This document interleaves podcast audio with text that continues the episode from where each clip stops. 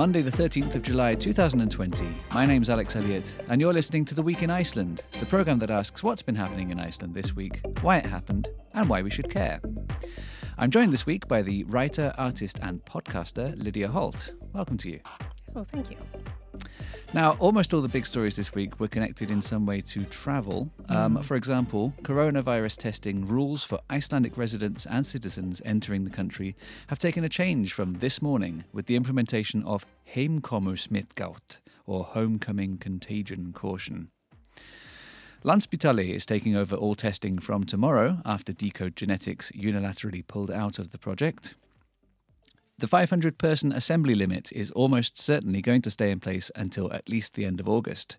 Despite initial hopes, it could safely be, safely be raised to 2,000 this summer. Icelandair cabin crew have voted to reject the pay and conditions contract negotiated on their behalf. The two sides are back at the negotiating table and uncertainty remains. The first plane loads of Icelanders heading to sunny beaches have taken off, in the same week as the first cruise ship of the season comes to Iceland, although only about 30 passengers are on board. 70,000 people have accessed their 5,000 krona travel gift from the government, uh, but only 20,000 of them have actually spent it so far. And finally, the treatment of foreign workers in Iceland remains in the spotlight, with buildings inspections being stepped up at houses with suspiciously high numbers of resident, registered residents, and a new report into how to improve things for foreign workers in the tourism industry. So, where should we begin? Oh my gosh. Let's begin at the top. At the top. That's a very good place to start. You know, Yeah. go straight for it. So I- the testing, actually, that is the biggest news of the day. Certainly, I would say the the changes to the testing rules. Yeah.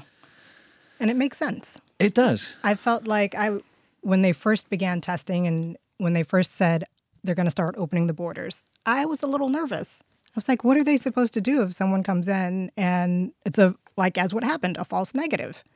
And it's an Icelander because, you know, they're going to go hang out with their friends. They're going to go visit places and hang out with a lot of people.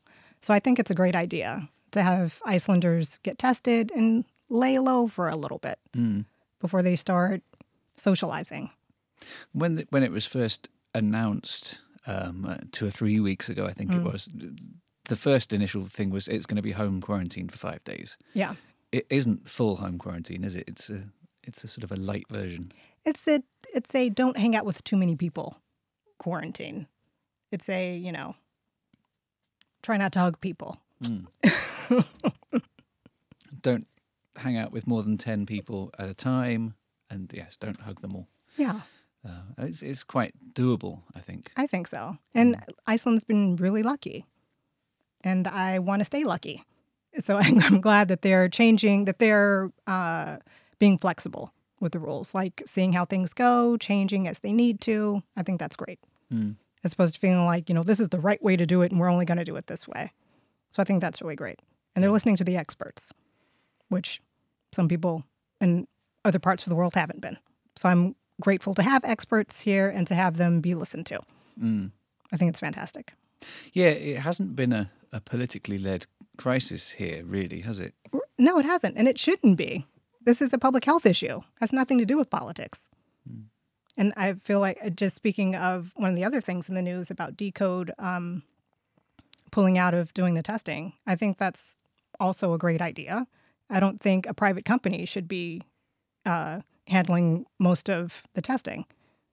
It should definitely be uh, a public sector, um, the public sector handling it not someone who's not a company because their job is to make money.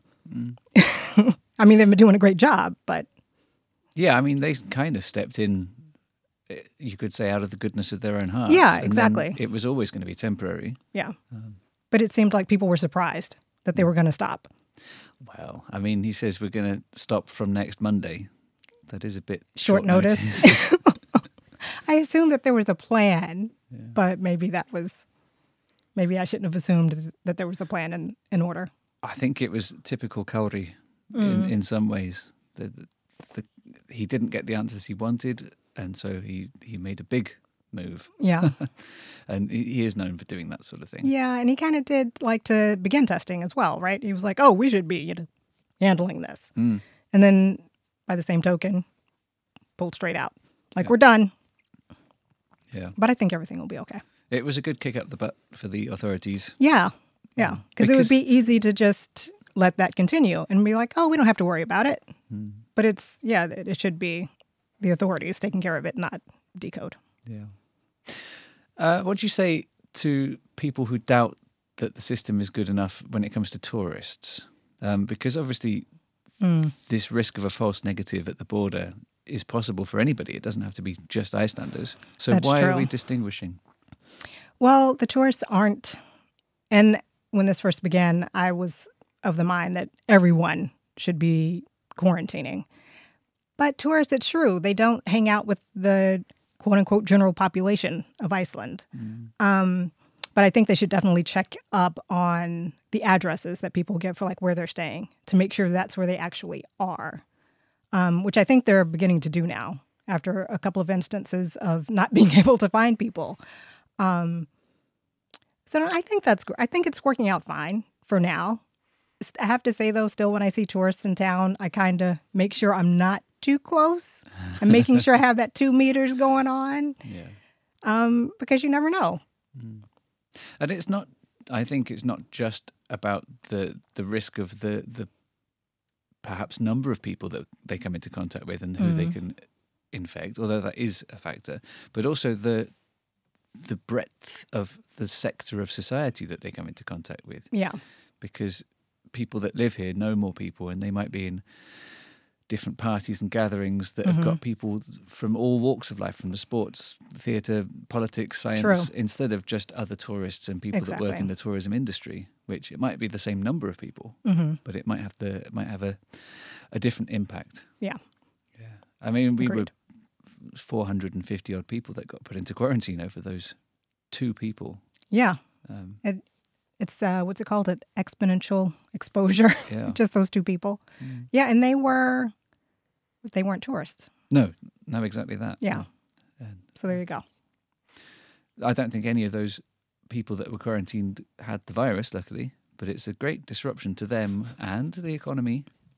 It is. having all those people. It is, but in the long run, it pays off. Oh, it was the right thing to do. Yeah. Just saying we want to avoid it if possible. Yeah. Okay, should we move on? Yeah. Um, we mentioned Decode and and Landspitali. Um, Landspitalin have been have a maximum capacity of about 500 tests per day. And they want to up that, correct? Yes, and now it's going to be from tomorrow up to 2,000 tests per day, and they're doing that without getting more equipment. I was about to ask, like, how is that happening? Uh, my understanding they're of just it is they're saying going to start doing them 10 at a time. Right. So you dip 10 sticks in, Right. and if anything, if any of them come back positive, then you have to test Mm-hmm. Then you zero in. again. Yeah. Right. And that's the limit according like they consulted with a with a German testing facility, right? Yeah. Like if you do more than 10, it it, it ups the chances of getting false negatives. Yeah. But with the 10, that's kind of the limit. Yeah. I mean, it- may be less sensitive than doing them individually, Yeah. but uh, acceptably so in in inverted commas. Um, so that's clever, I guess. We'll have to wait and see if it works, how it works. Fingers crossed. I feel that way about everything regarding COVID. I've, because all it takes is one person. So you just wash your hands, Hmm. stay home as much as possible. Don't hug people, don't kiss people, Mm. and hope you don't get a false negative. Exactly that. Yeah. Yeah. Um, in the meantime, they are building, I believe, building, certainly refurbing, um, testing space at the hospital to, Oh, they to, are? to boost that, but it won't be open until October. Okay. Um, but yeah, so they they're going to have a, a much bigger capacity because, of course, two thousand per day, with or without decode genetics, two thousand per day isn't a great deal when you look at the number of flights that perhaps could be coming in. And how, do we number of- know how many are going to be coming? And also, people are coming on boats now. Like the cruise ships are back. uh, the cruise ship Cruise, the one, the one, the ro- one cruise ship. And where did it come from? Do we know? It's uh, La Boreale, which is a French one. They they come every year uh, several times. It's a really fancy one. I think they've got maximum 200 people on board at any time. Okay, maximum two hundred. That's not Yeah. bad. No, So it's not like the giant princess cruise ships. exactly that. No, no. Okay. And they arrived in Iceland empty just with the crew, hmm and all the passengers flew in, got tested at Keflavik, Okay. and then weren't allowed onto the ship until they got their negative results. And there's only 30 of them. okay. That sounds great. I mean, yeah, that's it's very. I guess you could call it a pilot project. Yeah. But um,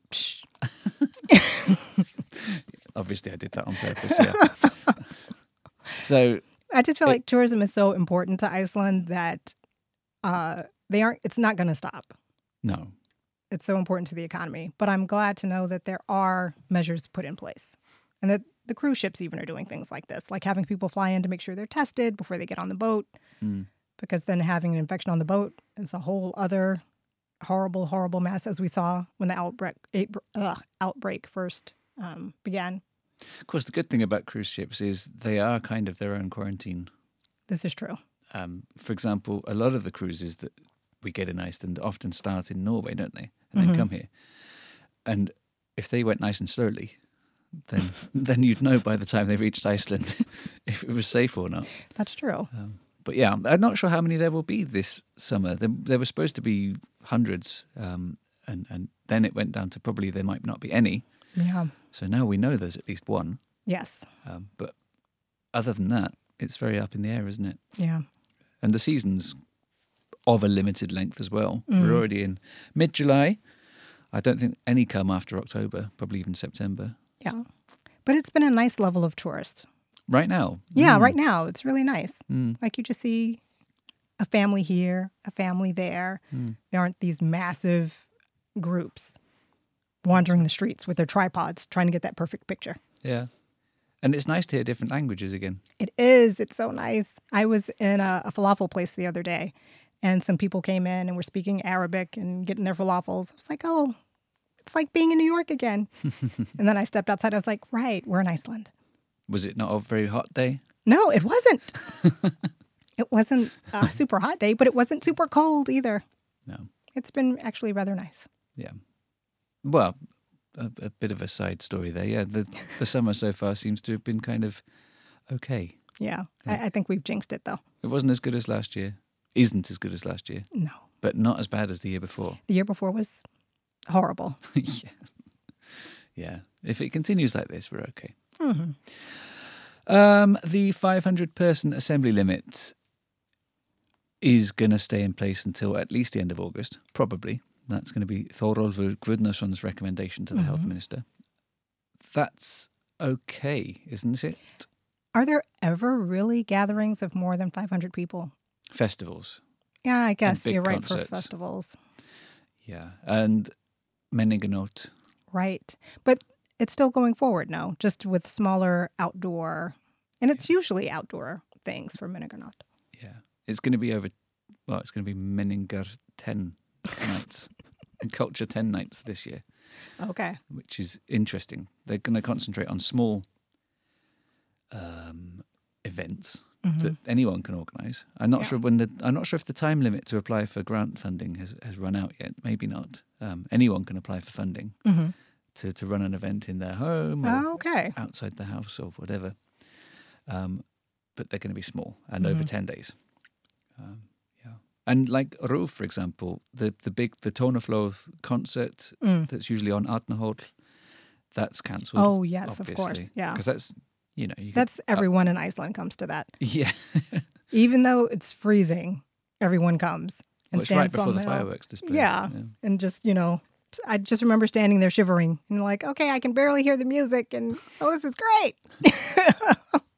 but everyone enjoys it. yeah. I mean, uh, and this year it's not cancelled outright. They're doing it in small chunks around the whole country. They've been out on the road doing live broadcasts, Oh, that's nice. and nice. it's nice. Yeah. Yeah. It's kind of old school. Yeah. It's one of the many things about this year that's different. Mm. Maybe not how we would want it to always be, but there's good positives and negatives. And Yeah. people, are, there's lots of things happening this year that you're like, oh, okay, that's cool. hmm You know, like spreading culture night over 10 days Lovely. and the Reykjavik Arts Festival is Yes. spread over 365 days, um, which is, you know, nice. Well, you need your art all year all year round, don't Yeah. you? And it's been nice to have like something to look forward to. Mm. a small thing this night, maybe next week, go to something else. Yeah. yeah. But it doesn't fully compensate for the feeling of a festival, for having this jam packed itinerary that you Right. absorb yourself into. But it will come. It will. You know? It will. Eventually, it'll come back. Do We'll be hope so. Um, where are we? Icelandair cabin crew. Ah, this is an interesting one. Um, because they were in dispute for months and months, Oh, yes. and then the union of cabin crew members signed the deal, only for their members to vote it down again. It's a rough time to be uh, a cabin crew worker, personnel person. I don't know what you say. Flight but- attendant. Yeah, It, it's a very hard time for that because you there are there are very few flights and they're cutting back and they're looking for ways to to slim slim down uh, spending. Yeah, I mean, the core of the Ish- Icelandair have been quite open about it. They want more work, longer, more flexible hours, and to pay them less. Yeah, which is, in my opinion, ridiculous. Because I'm sure there are other ways that they can cut back. Mm. I'm sure there are people at the top that can spare a little bit. But that's just my opinion. Probably. Uh, they've, but they made similar deals with their pilots and their mechanics or engineers, Mm. or both. Um, and the cabin crews have been the ones that have been holding out. And Good for them. Yeah, Somebody has to.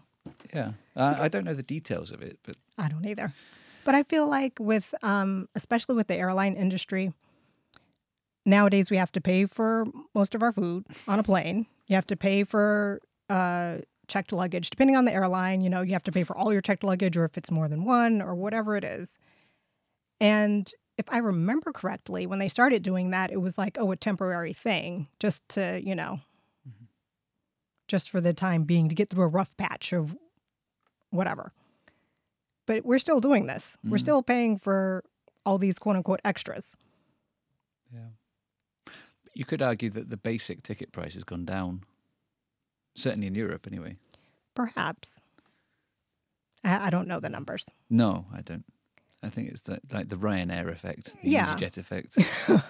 But I feel like the cabin crew, I feel like they probably see that. And they're like, you know what? If they keep, if they say, oh, this is just for this year, then next year they're going to say, well, you did fine with the cutbacks last year. You should be fine now. Mm. And it's like, no, that was supposed to be a temporary thing. Yeah. So I can understand the reluctance to just sign the paper and get it done.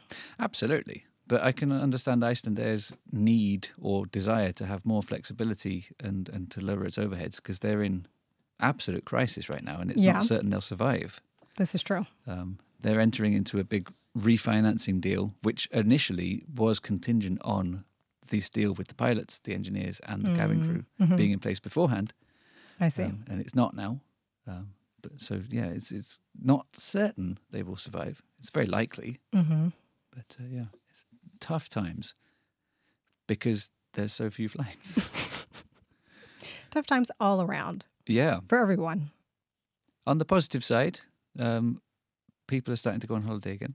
hmm We talked about the cruise ship already, but Yeah. it's going the other way around as well. The first package tours from Iceland are now running again, and they were apparently good bookings um, for people wanting to go to Spain and the Canary yeah. Islands. Well, because Icelanders, we've had it so nice here, so everything's gone so well that Icelanders are just ready to go. They're like, "What? We're fine. Mm. Let's go travel back to Tenerife. Let's go." And Spain, for their part, they were hit hard, but also early. And, and- Yeah. and so they're recovering. the authorities there are quite confident, or certainly very welcoming. They want people to come. Yeah. Um, hopefully, that won't cause any problems.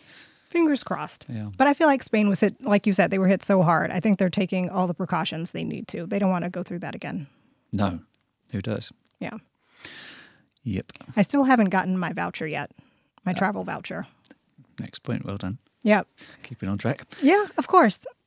but I hear it's super quick to get it. Like you just go online, click, click, click, and you're you're done. Yep. And the app's quite nice. Oh, and also it, they they weren't going to translate any of it into English, and they have now. They weren't. No, Why was that? What was their reasoning? just because the website they already have an English language website. Like nearly all of the tourism websites are in English anyway. Uh huh. So the specific Icelandic summer travel one they weren't going to put into English. Okay. And then the app, I can't remember. There was a reason, Hmm. um, but apparently they have now translated it into English. I appreciate that. Mm. I'm not an Icelandic speaker. No. Yeah, it's helpful. It is. Um, yeah, I, I did get. I have got the app. I have accessed the money, but I haven't spent it yet. Mm. So I'm among the fifty thousand people in that position. Do you have something in mind? I want to use it for something that's got a good discount, a good extra deal.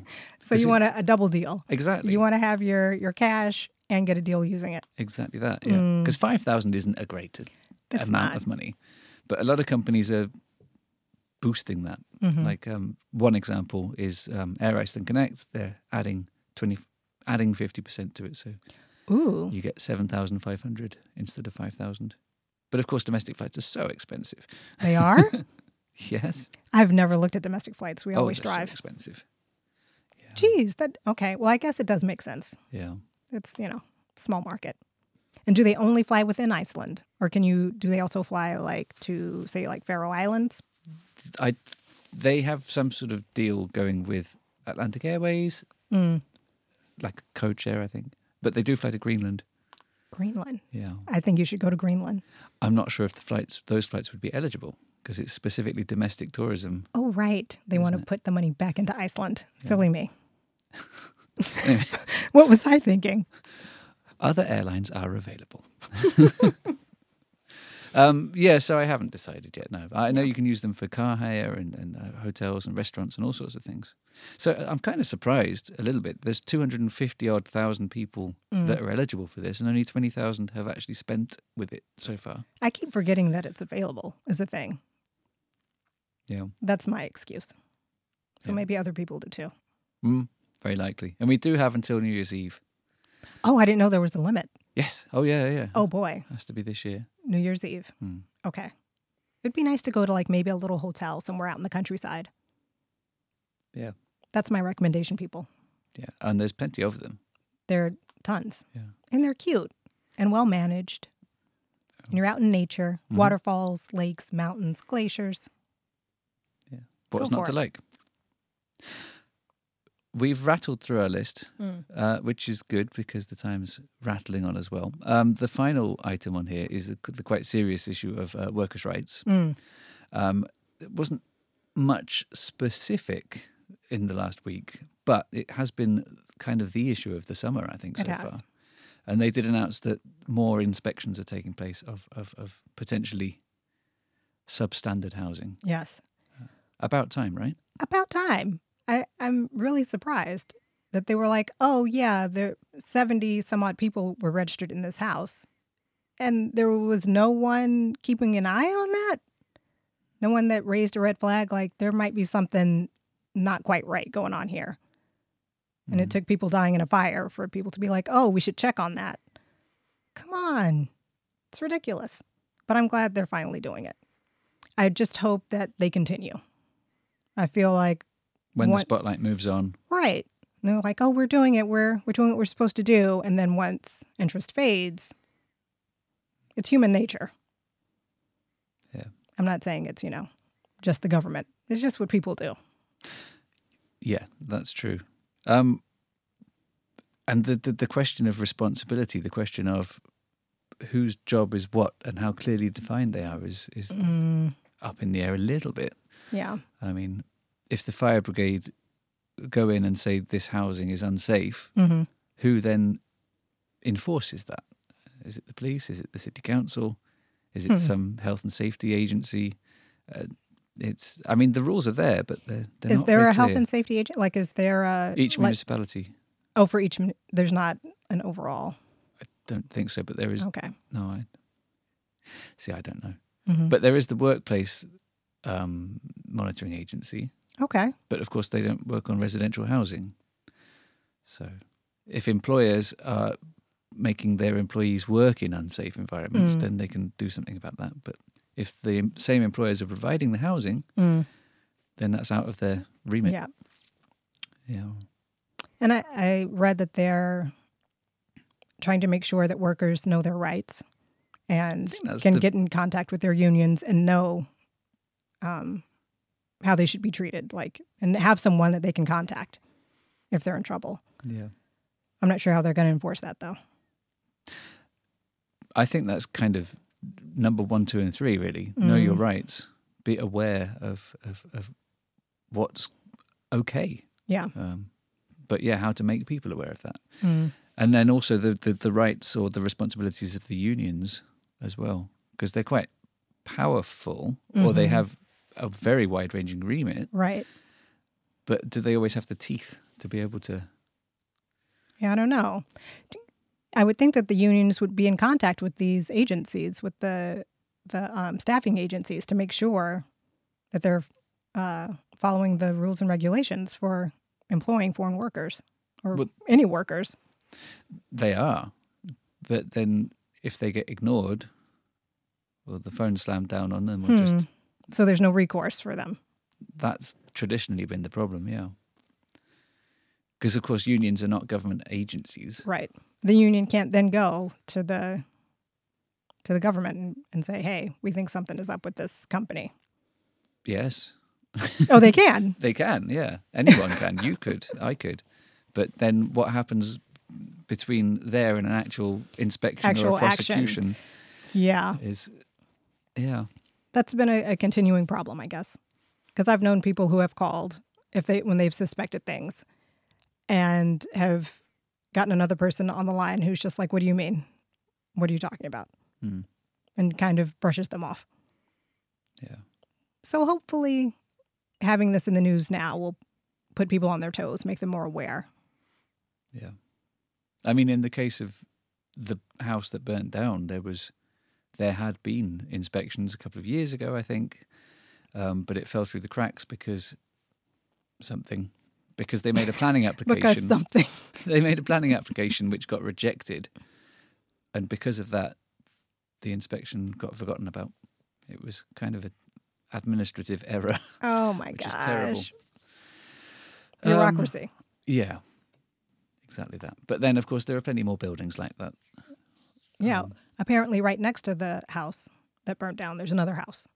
Same company. owned by the same company with more than 70 people registered there as well. Hmm. Crazy. It's all in plain sight.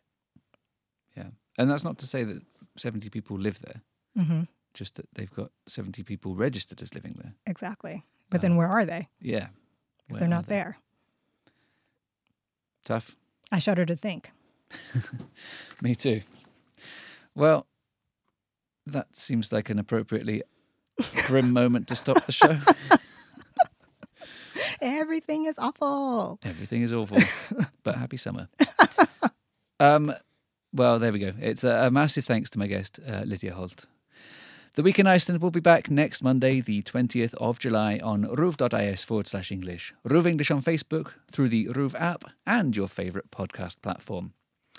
If you've been enjoying my other show, uh, Nia Raddir, remember you can also catch up on that on the Ruv player and at 5 past 8 every Saturday morning on 2. We finished today with one of the five songs featured in this week's show, for no other reason than it's a nice song and I'd like to hear it again. Um, it's Fingur by Írafár. Bye for now.